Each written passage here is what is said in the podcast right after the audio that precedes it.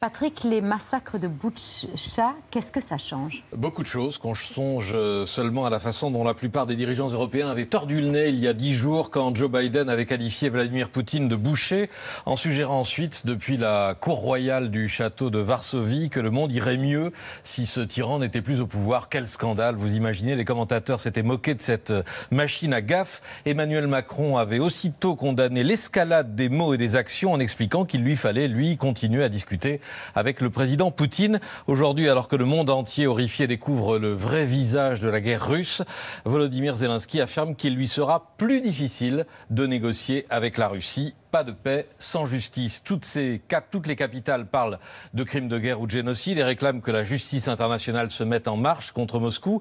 Les Européens relancent le débat sur un embargo sans délai contre ce gaz russe qui finance une guerre d'extermination.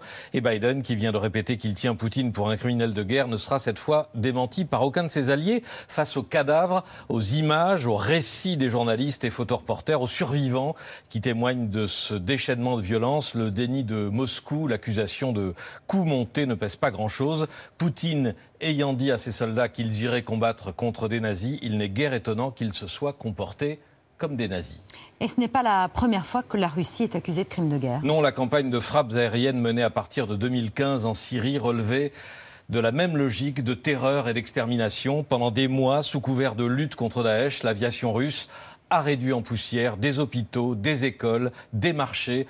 Elle a lâché des bombes à sous-munitions et des armes incendiaires sur des civils, des enfants, beaucoup d'enfants. Crimes de guerre à grande échelle et au grand jour, sans respect d'aucune loi internationale, sans opposition sérieuse sur le terrain puisque les États-Unis y ont renoncé, sans condamnation de l'ONU puisque les vétos de la Russie, appuyés par la Chine, ont bloqué une quinzaine de résolutions et sans que Vladimir Poutine en soit le moins du monde affecté sur la scène internationale. C'est sans doute là, en Syrie, il y a 5 ans seulement, qu'il a compris que tout lui était permis, qu'il n'avait plus besoin de se cacher pour massacrer. Cécité, impunité, amnésie. Et à propos d'amnésie, figurez-vous que son allié, Bachar al-Assad, le boucher de Damas, a pu savourer il y a 2 semaines seulement son premier voyage dans le monde arabe depuis 2011, accueilli comme un prince par ses homologues de Dubaï et Abu Dhabi aux Émirats arabes unis. Le temps est le meilleur allié des massacreurs, a dû se dire Poutine. Il n'empêche, si le monde avait ouvert les yeux sur les atrocités russes commises en Syrie, si Moscou avait subi le